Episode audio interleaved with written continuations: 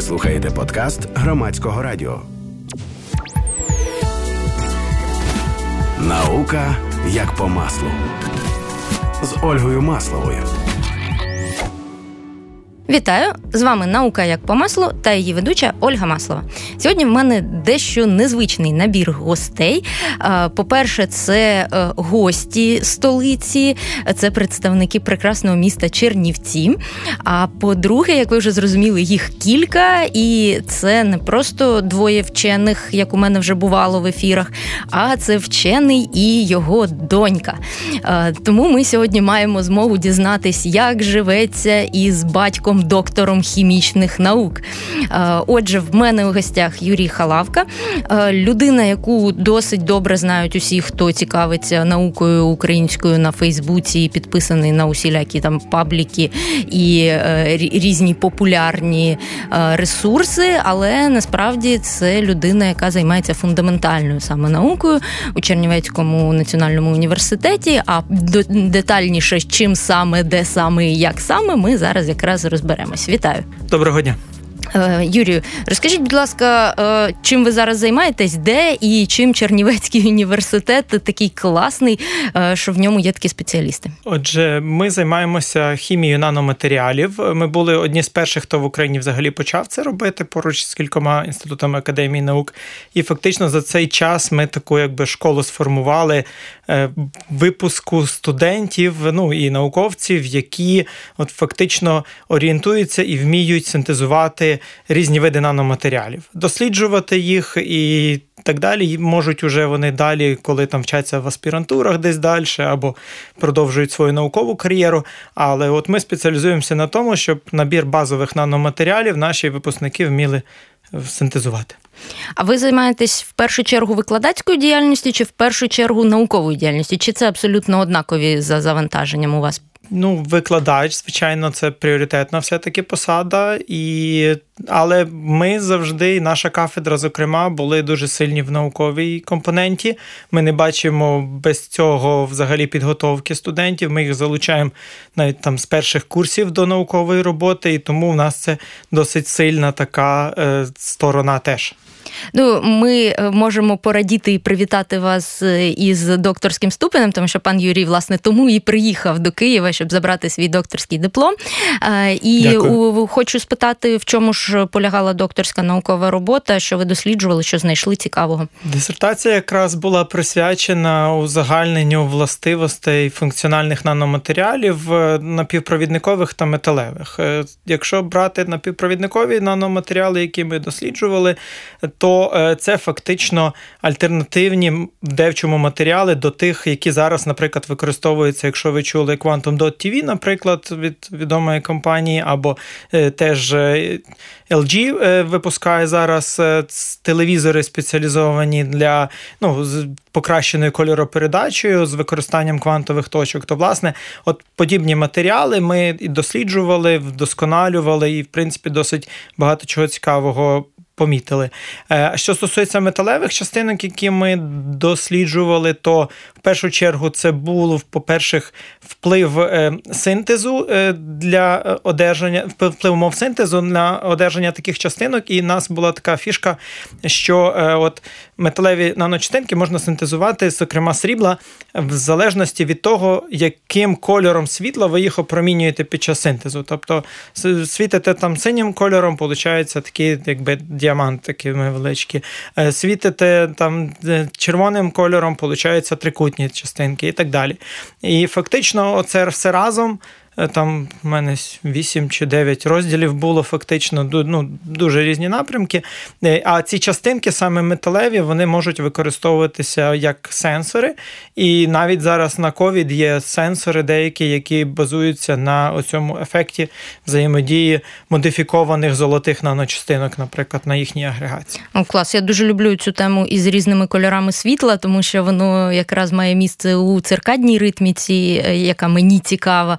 І і бачимо завжди, як е, взагалі у світі все змінюється в залежності від того, під яким світлом ми на це дивимося. І можемо тепер це навіть е, якось обґрунтувати з хімічної точки зору. Було цікаво, я коли починав цю тему, що ще в Німеччині почав шукати про те, якими лампами люди опромінюють світло, і е, перші там 10 видач в Гуглі були про вирощування коноплі та інших всяких Прекрасно. речей в домашніх умовах. Виявляється, що це такий був black market для для саме таких ламп спеціалізованих, ну, теплична технологія, звичайно. А ми вже їх пробували адаптувати до якраз синтезу наночастинок. Е, там, до речі, ще одна проблема, з якою теж стикнулись е, ті, хто хотів зробити собі щось на кшталт розумного будинку з переключенням для циркадної ритміки різних відтінків світла. Що деякі виробники змінюють от власне е, тільки колір, але не якраз світлову температуру, тому що там є дуже такі тонкі відмінності. Можна зробити світло через якийсь фільтр якогось кольору, але воно не буде відповідати тим параметрам довжини хвилі, які потрібні. От от у вас це якраз не тільки про колір, а якраз про ці власне та про спектральні компоненти, угу. тому що дійсно ми маємо дуже багато варіантів білого світла, але коли ми починаємо дивитися на це там через спектрофотометр, то ми якраз бачимо, чого не вистачає. І якраз оці телевізори в них ну ідеологія теж така, що класичні світлодіоди для підсвітки моніторів вони не мають досить яскравої зеленої, наприклад, компоненти. В них там реалізована вона дещо слабше. І е, фактично доповнення оцих відтінків, яких не вистачає, і використовуються оці квантові точки, які ми синтезуємо і пробуємо модифікувати. Дійсно, є е, напрямки, які е, пов'язані теж з засвоєнням, непрямим засвоєнням сонячної енергії. Тобто є такі технології, що ви можете, наприклад, вкрити вікно, воно буде жовтим, наприклад, для вас, тобто прозорим цілком. Але частину цієї енергії за рахунок цього свого кольору воно буде спрямовувати, наприклад, в торець, в який буде вмонтована сонячна батарея. Цікаво. І ви будете мати прозорий такий навіть арт-об'єкт. Дуже багато хто постулюється як такі можливості для арт-об'єктів, вітражів і так далі. Але при цьому вона буде не сильно, але генерувати постійно пасивно е, невелику кількість енергії для підтримки там якихось автономних ну, систем життєдіяльності і так далі. Супер ідея для стартапу. Хоча, напевно, що вже хтось таке щось подібне ми, зробив. Насправді да? навіть ми пробуємо щось в Чернівцях таке впроваджувати, але ну це таки досить одні речі досить прості з одного боку, і вони, можливо, не так швидко окупні і тому не цікаві для стартапів. А деякі, так як телевізори, ну в Україні немає зацікавлених виробників телевізорів, принаймні таких, які би реально uh мали лінії тут, щоб можна було пробувати щось впроваджувати. Але ми шукаємо. Питання до Мирослави. От е, батько багато років, я так розумію, займався цією темою докторською, бо докторська це така тривала історія зазвичай. Чи встигла ти наловити якогось понятійного апарату, якихось нових слів е, за цей час, е, поки батько займався наукою? Та чи вражаєш ти своїх однолітків знаннями про а, якісь хімічні явища, чи світло, чи ще щось? І взагалі, чи цікаво тобі те, чим займається твій батько? Ну, взагалі то це досить цікаво, тому що можна зрозуміти багато чого нового, цікавого. І тим більше зараз, якщо ну, думати про те, що ти можеш це зробити. Буде багато можливостей, якщо якщо ти щось хочеш робити і можеш мріяти про щось е, велике і потужне. А ти, до речі, ким хочеш стати? Я сама не любила ніколи це питання, але все-таки якісь думки з приводу професійного розвитку. Ну насправді я б хотіла стати архітектором, тому що мені подобається це.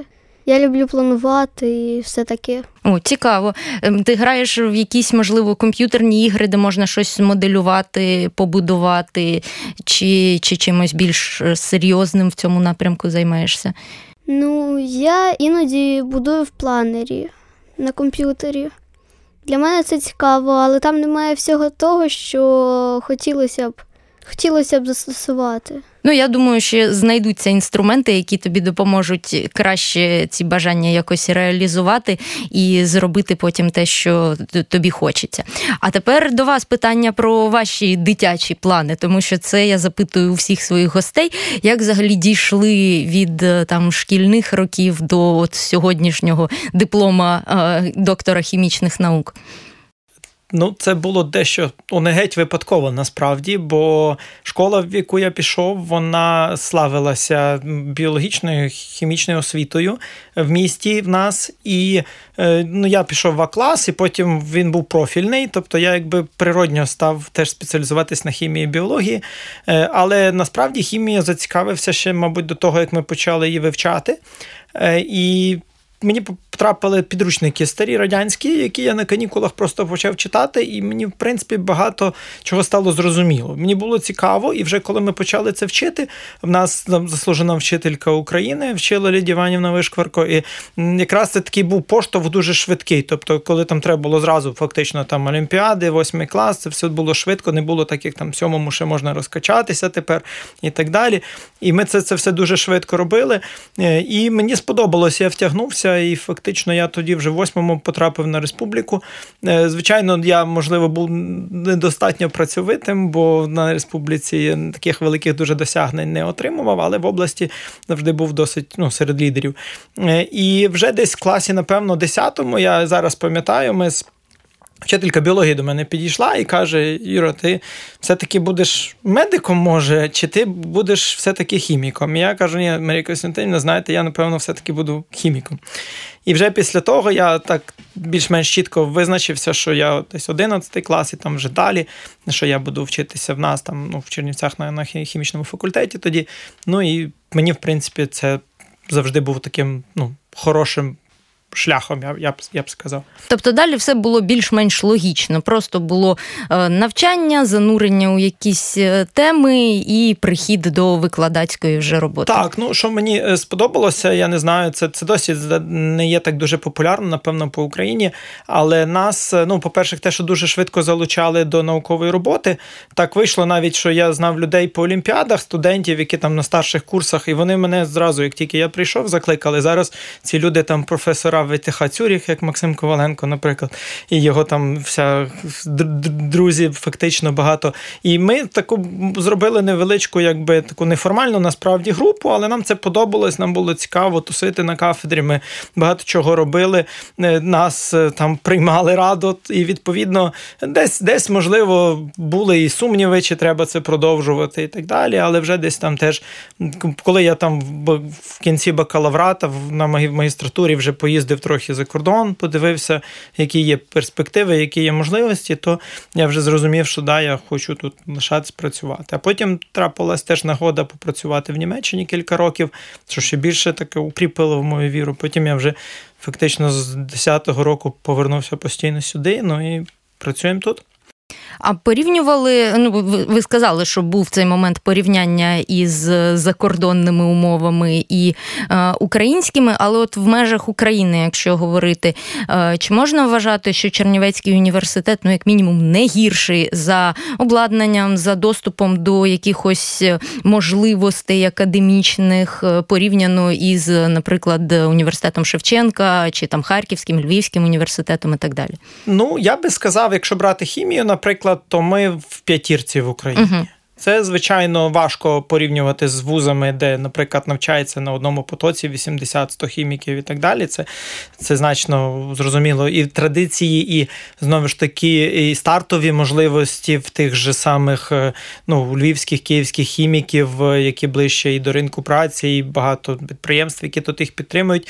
Е, звичайно, в них є своє. Але в нас є своя ніша. Ми, от, наприклад, цими ж самими наноматеріалами почали займатися. Ми маємо дуже сильну школу давню е, в хімії напівпровідників. Це і матеріали для дозиметрів, наприклад, і такі більш класи гамма там телескопи можуть з них робитися і тому подібне. Е, тобто такі класичні напрямки, в яких ми якби ну вважаємося сильними, і фактично, якщо там по, по навіть тих самих публікаціях подивитися, то ми ну не уступаємо тим же самим, я думаю, київським колегам чи львівським. У мене просто до Чернівецького університету особливе ставлення, тому що в мене і мама, і бабуся закінчили саме цей навчальний заклад. Мама математик, бабуся біохімік була. І от у мене завжди там така атмосфера, коли заходиш на територію, як інколи кажуть, український Хогвартс. Ну не знаю з приводу Хогвартса, але явно відрізняється від студмістечок інших університетів України. Чи використовуєте ви це як такий варіант заманухи для, для студентів? Чи ведуться вони на це? Колись було таке е, навіть опитування, і ми приблизно оцінюємо ну, внесок е, будівлі резиденції е, цієї спадщини ЮНЕСКО, десь приблизно 5-10% абітурієнтів. Чудово, залучає для нас суто, суто, суто вона. І ми це ну, ми це цінуємо. Але ми стараємося, ну пояснювати, що не тільки давня гарна будівля це університет. Для нас важливо, щоб була перспектива, щоб були люди, щоб були можливості е, себе реалізувати і так далі. Ну і оскільки місто теж невелике, то відповідно ми маємо більше трошки працювати, ніж в великих містах для того, щоб шукати для наших студентів знову ж таки якісь можливості, якісь варіанти. То багато з них дійсно їде за кордон. Ми це вважаємо силою, плюсом. У нас багато академічних академічних обмінів, е, і, зокрема, хіміки дуже часто їздять, ну, знають трошки, може, краще мову, ще щось, і їх кличуть. І це теж є. У нас університет по Еразмусах, наприклад, був теж в десятці в Україні по укладених угодах. І люди дійсно їздять. Тобто, це, ну, оскільки університет теж і маленький, то і шанси поїхати теж більші, відповідно. Е, ну і це теж один з таких наших плюсів, я вважаю, які, ну, які ми не поступаємося. Ми, наприклад, маємо теж співпраця 60 кілометрів від кордону з румунського боку Сучавський університет. Це невеличкий університет, де немає, наприклад, навіть хіміків. Але в них є великий матеріалознавчий центр. Ми з ними одні з ну, не співзасновників, але партнерів. Ми можемо їздити туди, проводити всі вимірювання і без проблем навіть легше може навіть ніж в Києві десь домовитися. Ближче так ну, точно. Це точно. Особливо коли безвіз почався, mm то взагалі це стало досить легко. А от таке питання, яке теж мене саму бісить, коли задають, але е, все-таки теж поговоримо. Якщо ви вже були за кордоном, ви бачили, наскільки там ну, непогано працюється в фундаментальній науці, чому ж ви все-таки залишились на батьківщині? Ну, я багато було насправді причин. Не можна сказати, що от якась там одна конкретна і так далі. Перше, що коли я розглядав е, ну, варіанти повернення, то це планувалося і тоді, коли я їхав. Тобто я їхав, я планував, що я там десь повчуся, але потім я все-таки повернуся і буду десь десь пробувати щось зробити тут. І коли я от вже прийшов час якби повертатися, то в принципі я побачив, що мене тут чекали. І це був такий хороший колектив, яким треба було приїжджати, починати, і можна було щось робити. Е, ну і так вийшло. Я приїхав. Ми за 2-3 роки написали кілька грантових заявок, які би там в Україні вони не були. І так вийшло, що через два роки фактично одна за одною з них почали ну, надходити і присуджуватися. Потім ми з другого разу виграли crdf проект американський, досить великий, купили трохи обладнання. Ну і фактично це був такий досить великий такий імпульс. Правда, потім почалася революція, і багато цих цих речей були ну, стали складними з економічної точки зору, в тому числі. Але в принципі, от той стартовий імпульс я отримав. Я знав, що він буде, і це в мене ну, давало таку якусь надію бажання. Ну і я люблю Чернівці, мені подобається тут і Україна. Тому це теж була причина комфортного такого почування, як би там не було, але. Ну, багато навіть наших студентів, коли от вони їдуть на семестр, наприклад, бо це зараз значно легше, а вони от їдуть і розуміють, от чотирьох трьом підходить, а хтось одна не дуже mm-hmm. хоче. І так далі. Це нормально. Це я вважаю, якщо ми таких людей будемо знаходити і будемо давати їм реальні хороші стартові можливості тут, то це ну, принципі нормальний хороший потенціал.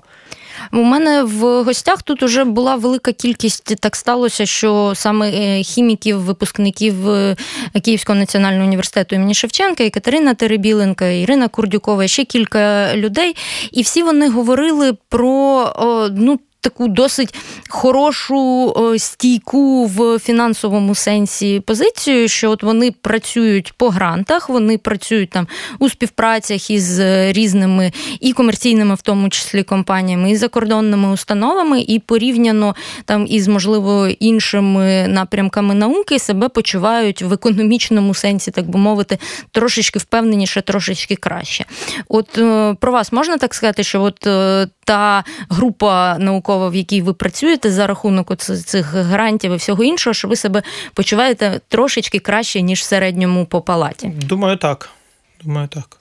І от як можна це пояснити? Тому що ну з одного боку все видається ну на поверхні і логічно, що це знання, якісь, які можна е, одразу комерціалізувати, або якось можна передати у якесь подальше виробництво.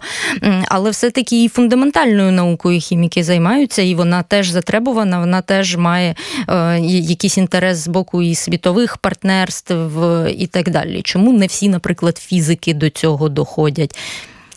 Ну, я можу сказати, що якщо, от, наприклад, наш університет взяти, то основні такі ключові напрямки це дійсно фізики, все-таки оптики, наприклад, і і ми. Е, тобто, бо такі основні, які спеціалізуються на різноманітних проєктах, е, які це часто регулярно, системно виграють, мають окремі ставки, які забезпечуються проектами і так далі.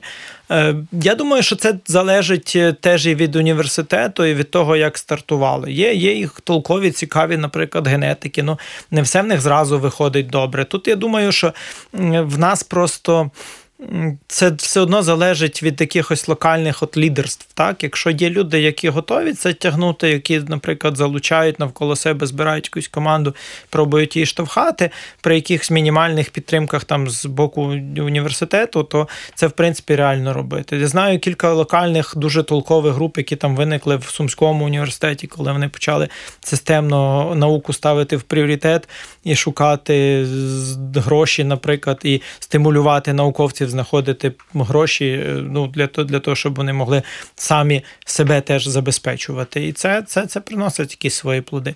Але я думаю, що це дійсно в першу чергу, звичайно. Розуміють так само міжнародні партнери, багато дещо обладнання, десь може в них краще там і так далі. Тобто, чимось таким супер дуже унікальним здивувати ну, їх важко.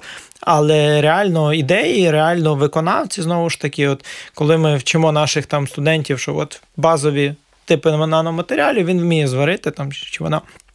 То е, більшості ну, там, наприклад, професорів, які хочуть мати собі толкового аспіранта, цього цілком достатньо, тому що проєкт все одно буде якийсь специфічний, який придумає той чи інший партнер. Так?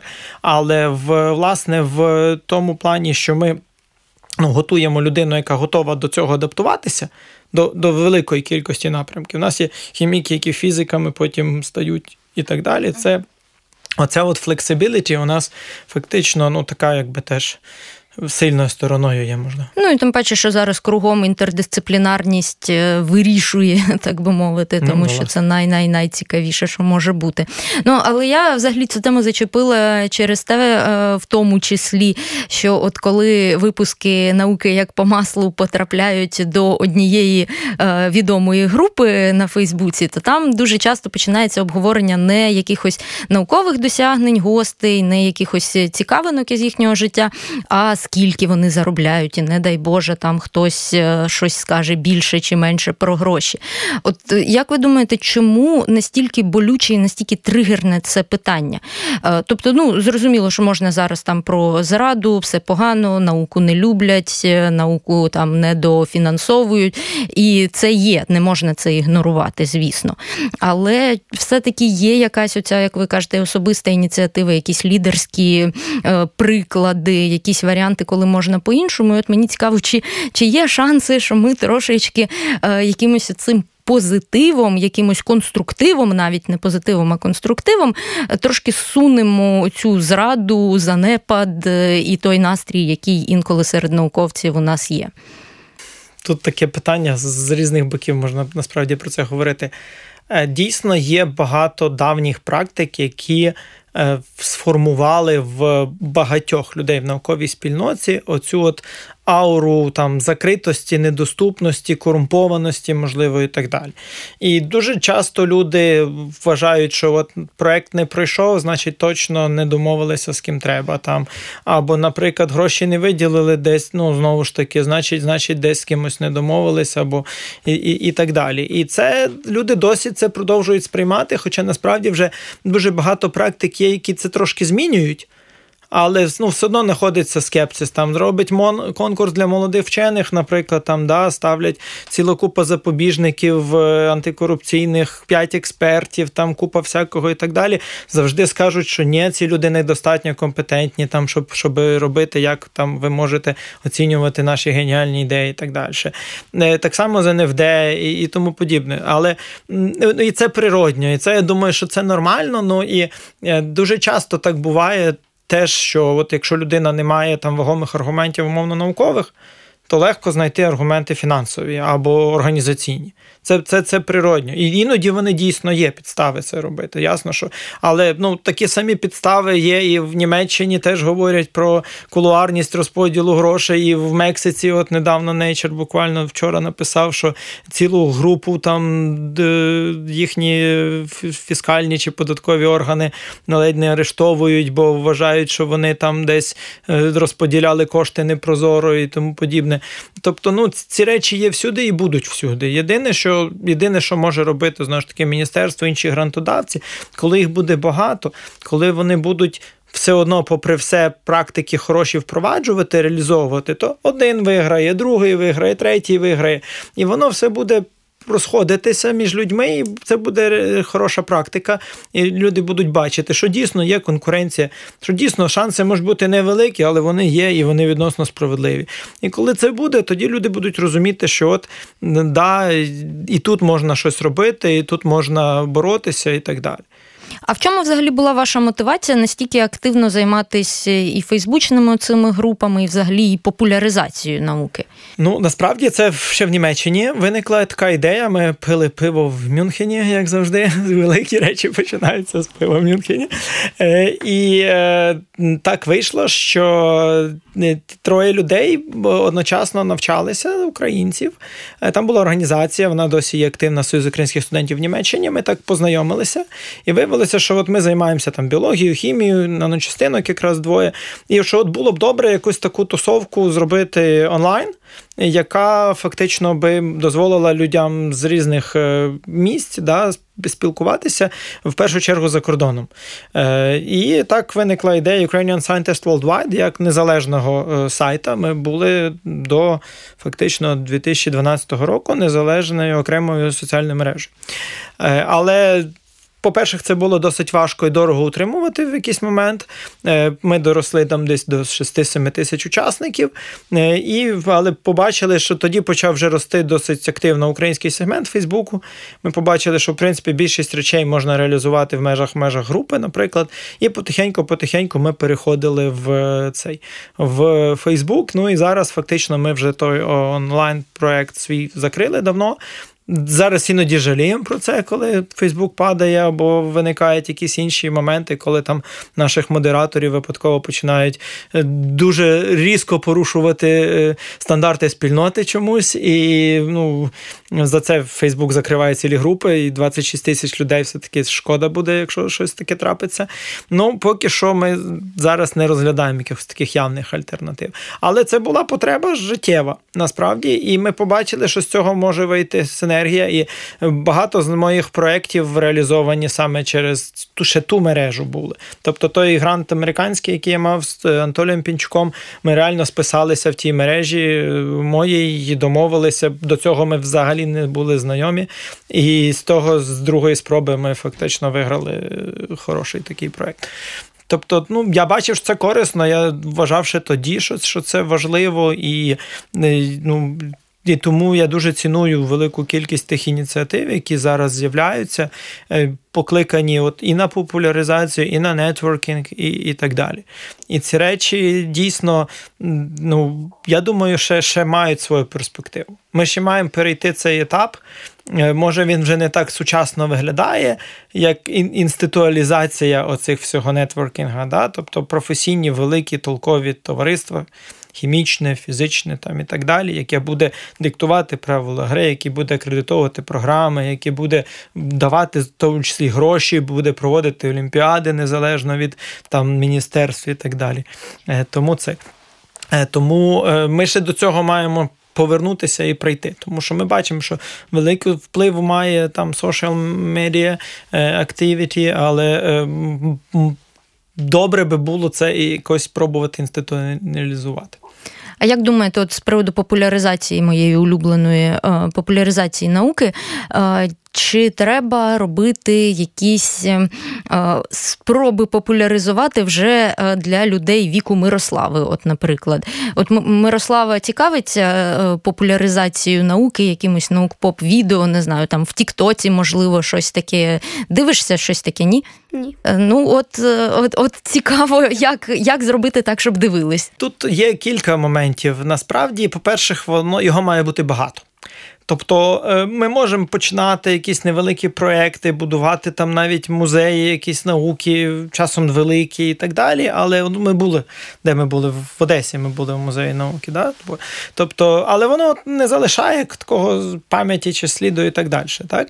Е, але це те, от, е, і, але цього має бути багато. Тобто воно має бути багато, воно має бути доступне, і воно має бути ну, ледь не в кожному там райцентрі, можливо, да? в якійсь міні-версії і так далі.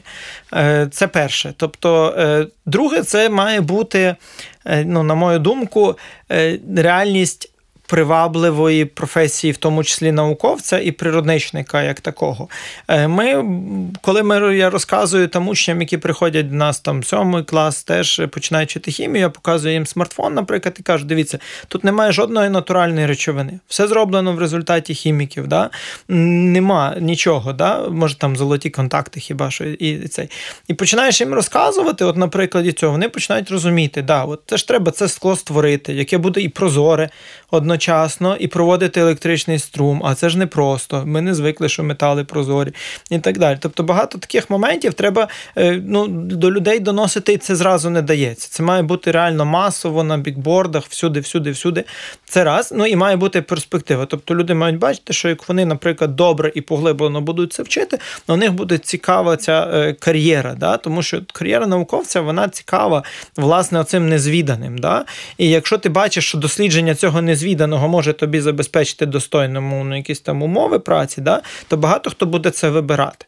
Тому що просто популяризувати і добре дуже знати фізику, щоб стати інженером, не завжди треба.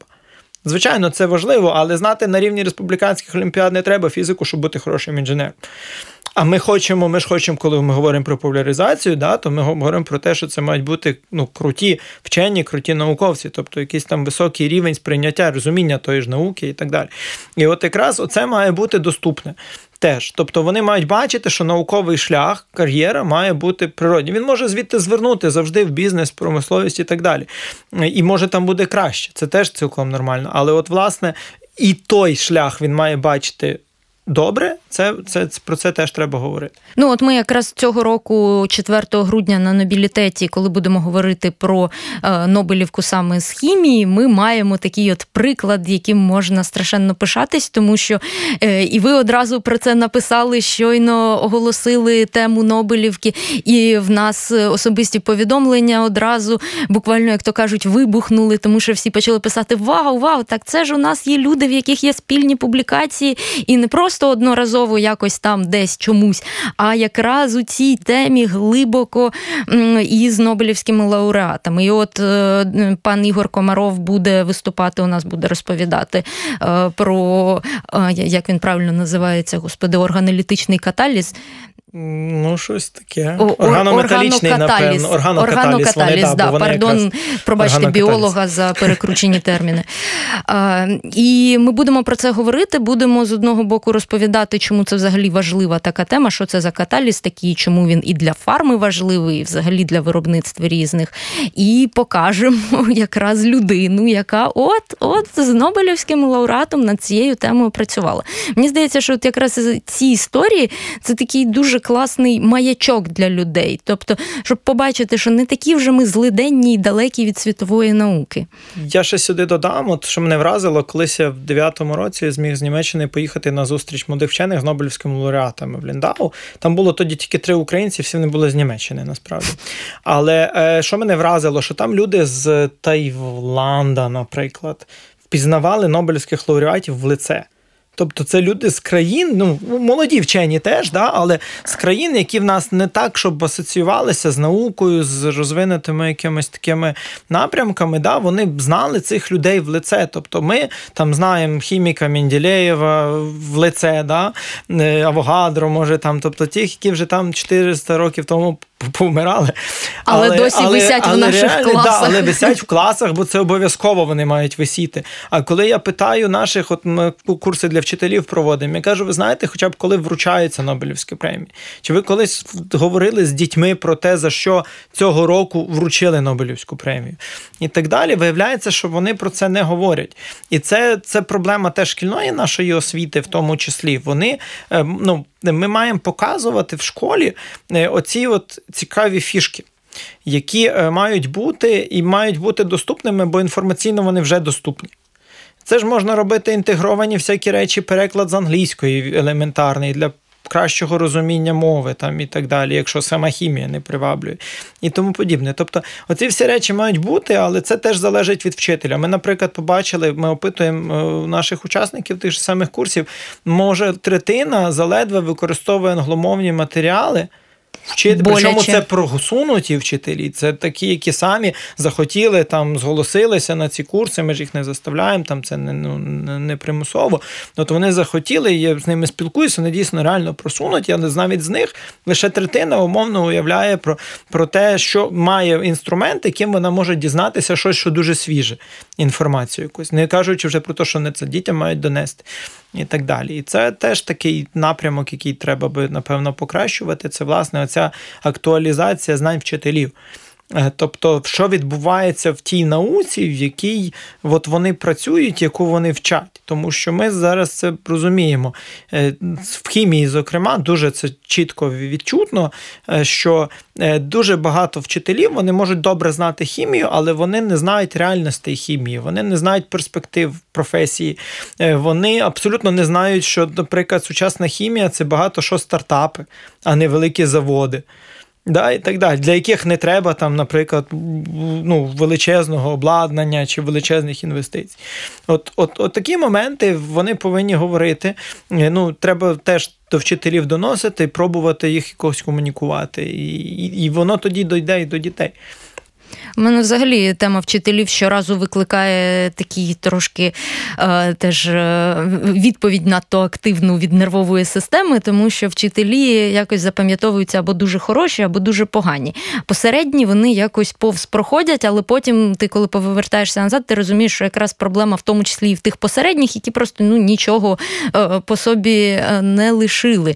І от з вчителями хімії в мене теж така своя контрастна історія. В мене була одна вчителька хімії, з якою прям дуже все було погано, і ми з нею не зійшлись характерами.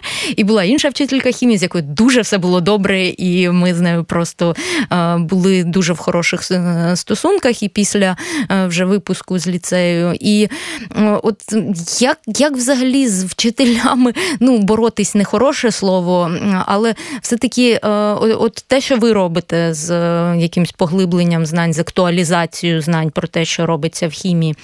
Де, можливо, от вчителі, які просто зараз нас випадково почули по радіо, де вони можуть е, на якихось ресурсах трошки прокачати свої навички? Ну, по-перше, я би сказав, що справа навіть не в ресурсах, справа завжди в людях. Е, чомусь вони це сприймають як от університети, як якийсь такий досить великий бар'єр, хоча ми насправді дуже відкриті. І е, треба просто навіть шукати в найближчому університеті людей, які працюють в тому напрямку. Повірте, якщо вони самі не розкажуть, вони знайдуть кого порадити зараз. Це легко і так далі. Ну я от на карантині читав в Черкасах, здається, для для дітей з ліцея профільного лекцію онлайн просто зустрічався з ними і так далі. Хто хоче, той це знаходить. Тобто, треба не боятися спілкуватися і, і ті ж самі олімпіади не треба сприймати як там нагода відвести учня, наприклад, угу. кудись показати чи там отримати додатковий науковий диплом е, чи для себе якусь вищу категорію, а треба сприймати як можливість поспілкуватися з журі, з людьми, які роблять реальні е, просунуті речі, з тими ж спонсорами і так далі. Тому що це насправді цікаво, бо ну багато вчителів знають, що там десь, наприклад, хімічну олімпіаду спонсорує Єнамін і так далі. Але але що собою являється Єнамін? Чому вся органіка важлива для нього? І які там, наприклад, зарплати, які це підходи до до організації виробництва, і що там айтішники працюють, і так далі. І не тільки хіміки, да, і багато інших таких моментів. Це це вчителі навіть не знають. Да? А такі випадки, ну. Якраз для цього і створені, і от для цього цієї спільноти як такої, оцього ком'юніті або society, я би сказав, да, нам ще бракує. Я думаю, що ну, не тільки в хімії, я думаю, що цього багато де бракує. Абсолютно. Е, може, тільки в медиків воно якесь таке дуже вібро. Ну, ну, принаймні з того, що я так десь зовні бачу, я бачу там дуже багато ініціатив різних, і дуже багато дійсно тих спільнот. Вони, може, вони там спонсоровані, може, вони багато в чому якісь дуже сфокусовані, але вони є принаймні. Да? Тобто, так, ну, навіть в нас там там в Чернівцях постійно якісь з'їзди патологоанатомів, там, не знаю, отоларингологів і, і так далі. Тобто вони постійно відбуваються. Ну, очевидно, що значить хтось є і зацікавлений, і якось воно працює. Але от в інших таких напрямках, да, і в екологів, і, наприклад, напевно, ще багато де це би хотілося хотілося б бачити значно, значно, мабуть, краще. Мирослава, тобі подобаються твої вчителі взагалі в школі? Тобі подобається? Так. О, це це, це вже хороша ознака. А а пане Юрію, ви якось обирали спеціальну школу, якось підбирали там? Ну, ми недавно якраз про це говорили. Мирослава сама обирала. Е, ну, як, я вчився в цій школі, насправді теж. Ну, і так сталося, що ми зараз недалеко від неї живемо, і для нас це, в принципі, було один з варіантів.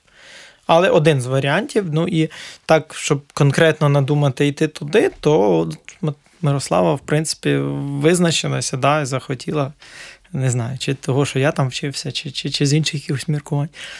Може, люди сподобались, чи чи сподобались вчителі, чи учні? Ну, насправді я вибирала школу, щоб було близько, щоб ага. не треба було вставати зранку і морочити голову, щоб як добратись туди. Оце дуже стратегічно вірне рішення, тому що е, багато досліджень показують, що той час, який діти витрачають на дорогу і примушує їх відповідно раніше вставати, дуже сильно забирає від годин сну. А сон нам, особливо у дитячому віці, страшенно потрібен. Тому дуже дуже схвальне рішення. Але я 10 років відходив з іншого місця, яке було відносно далеко. Е, ну відносно це таке півгодини години ходьби. Я ходив пішки майже з третього класу, фактично. Uh-huh. І і цей. Але ну, тобто, все одно. Але то був більше такий стимул е, ну, вчитися, і воно дійсно було. Буде було тепер цікаво. родинна легенда. Може бути. Е, нагадую, що ви слухаєте науку як по маслу з Ольгою Масловою, і ми дійшли до фінальної частини нашої бесіди. Е, пан Юрій слухав минулі випуски, тому знає, що ця фінальна частина називається Три тези від гостя. І от ми якраз сьогодні там в якомусь іншому контексті згадали, що було б класно, щоб це було написано великими літерами. І от які три тези було б класно. Про хімію взагалі чи ну, чи, чи і про, про науку, хімію, я і от... про життя, і про науку. Ну, щось таке, щоб можна було з одного боку лаконічно висловити, з іншого боку, щоб воно якусь вашу позицію відображало. Я колись писав в одному там мотиваційному листі, що хімія це напевно найромантичніша наука тому що є стільки видів діяльності в межах цієї науки, що як тобі десь, можливо, там важче в лабораторії, ти можеш сіти щось попрограмувати, а потім попаяти, а потім поплавити, а потім зірвати, а потім ще щось зробити. І от ця зміна видів діяльності, якщо ти активний хімік, насправді, то вона в хімії приваблює. З хімією не нудно. Е, це перше. Друге, це те, що ну, має бути якийсь свій от життєвий вибір. В Семененка є слова да, про нива ця моя. Тут я почну зажинок, бо кращий урожай не жде мене ніде, бо тисяча доріг мільйон вузьких стежинок мене на ниву батьківську веде. І там якраз теж згадується, що от можна було піти десь наймитувати, можна було ще щось робити, але от він обирає якусь там свою цю цю роботу. І е, тому, якщо ви хочете досягти в чомусь успіху, то ви, як правило, цього досягнете копітка праця, можливо, не дуже копітка, але але цілеспрямована праця. Е, і якщо от ви дійсно хочете себе реалізувати, то практично в будь-якій професії, в будь-якому виді діяльності можна знайти і хороший заробіток, і цікаву роботу. Оце треба, щоб ви розуміли. Тобто дуже рідко є насичених професій, да, де де, де, де дійсно не можна себе реалізувати. Е, тут це такий другий момент. Е, дуже е, перегукується зі сковородою про сродну працю і про те, що треба просто знайти працю до душі. Так, ну і це і це теж третя така річ це те, що треба пробувати. Е, дуже багато речей ми не робимо, тому що ми боїмося спробувати. А якраз е, е, оці от tries and errors дуже важливо для взагалі, ну, це ознака допитливості, в тому числі, так, і для власного розвитку це ж завжди цікаво. І я завжди, ну, скільки не не зустрічався, завжди переконуюся в тому, що інформації зайвої не буває. Навіть якщо ти десь там колись грав в шахи, наприклад, напівпрофесійно, і воно тобі не пішло, то потім там через 5, 10, 20 років воно тобі відгукнеться, і ти десь це можеш згадати, е, і і, і так далі. І, І багато інших таких прикладів я з свого досвіду можу реально навести, які е, от дійсно я ніколи не очікував, що та от якась така зовсім на перший погляд не потрібна річ, десь мені згодиться або в тій же хімії, або в професійній діяльності, чи там в освіті, чи в педагогіці. Супер, дуже дякую за те, що знайшли у своєму короткому візиті годинку для того, щоб поговорити зі мною та слухачами громадського радіо. Е, в мене в гостях е, сьогодні був Юрій Халавка, доктор хімічних наук та його дочка Мирослава. Говорили ми про хімію і про життя трошечки е, поза хімією, і про навчання, і як завжди, про, про все, про що хотіли поговорити гості. І з вами була Ольга Маслова, громадське радіо. Слухай слухайте, думайте. Наука як по маслу з Ольгою Масловою. З Ольгою Масловою на громадському радіо. Ви слухали подкаст громадського радіо.